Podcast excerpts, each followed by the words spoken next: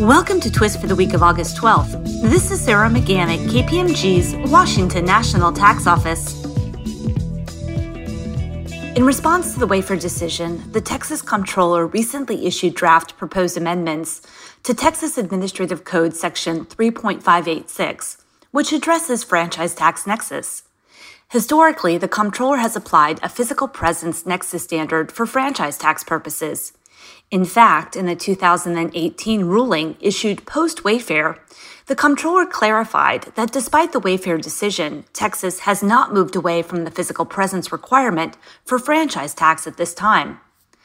The draft proposed amendments would revise the regulation to provide that a foreign, non Texas taxable entity with gross receipts from business done in Texas of $500,000 or more has Texas nexus, even if the entity has no physical presence in the state. A taxable entity will be deemed to be doing business in Texas on the earliest of the date the entity has physical presence, the date the entity obtains a use tax permit, or the first day of the accounting period in which the entity has gross receipts from business done in Texas in excess of $500,000. Recall the comptroller's position has historically been that Public Law 86272 does not apply for franchise tax purposes. Thus, under an economic nexus standard, remote sellers of tangible personal property with no physical presence in Texas will be deemed to have nexus and will not be able to claim 86272 protection.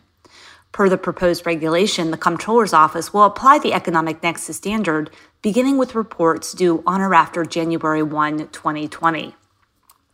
Please contact Jeff Benson at 214 840 6911 with questions on this proposed draft regulation.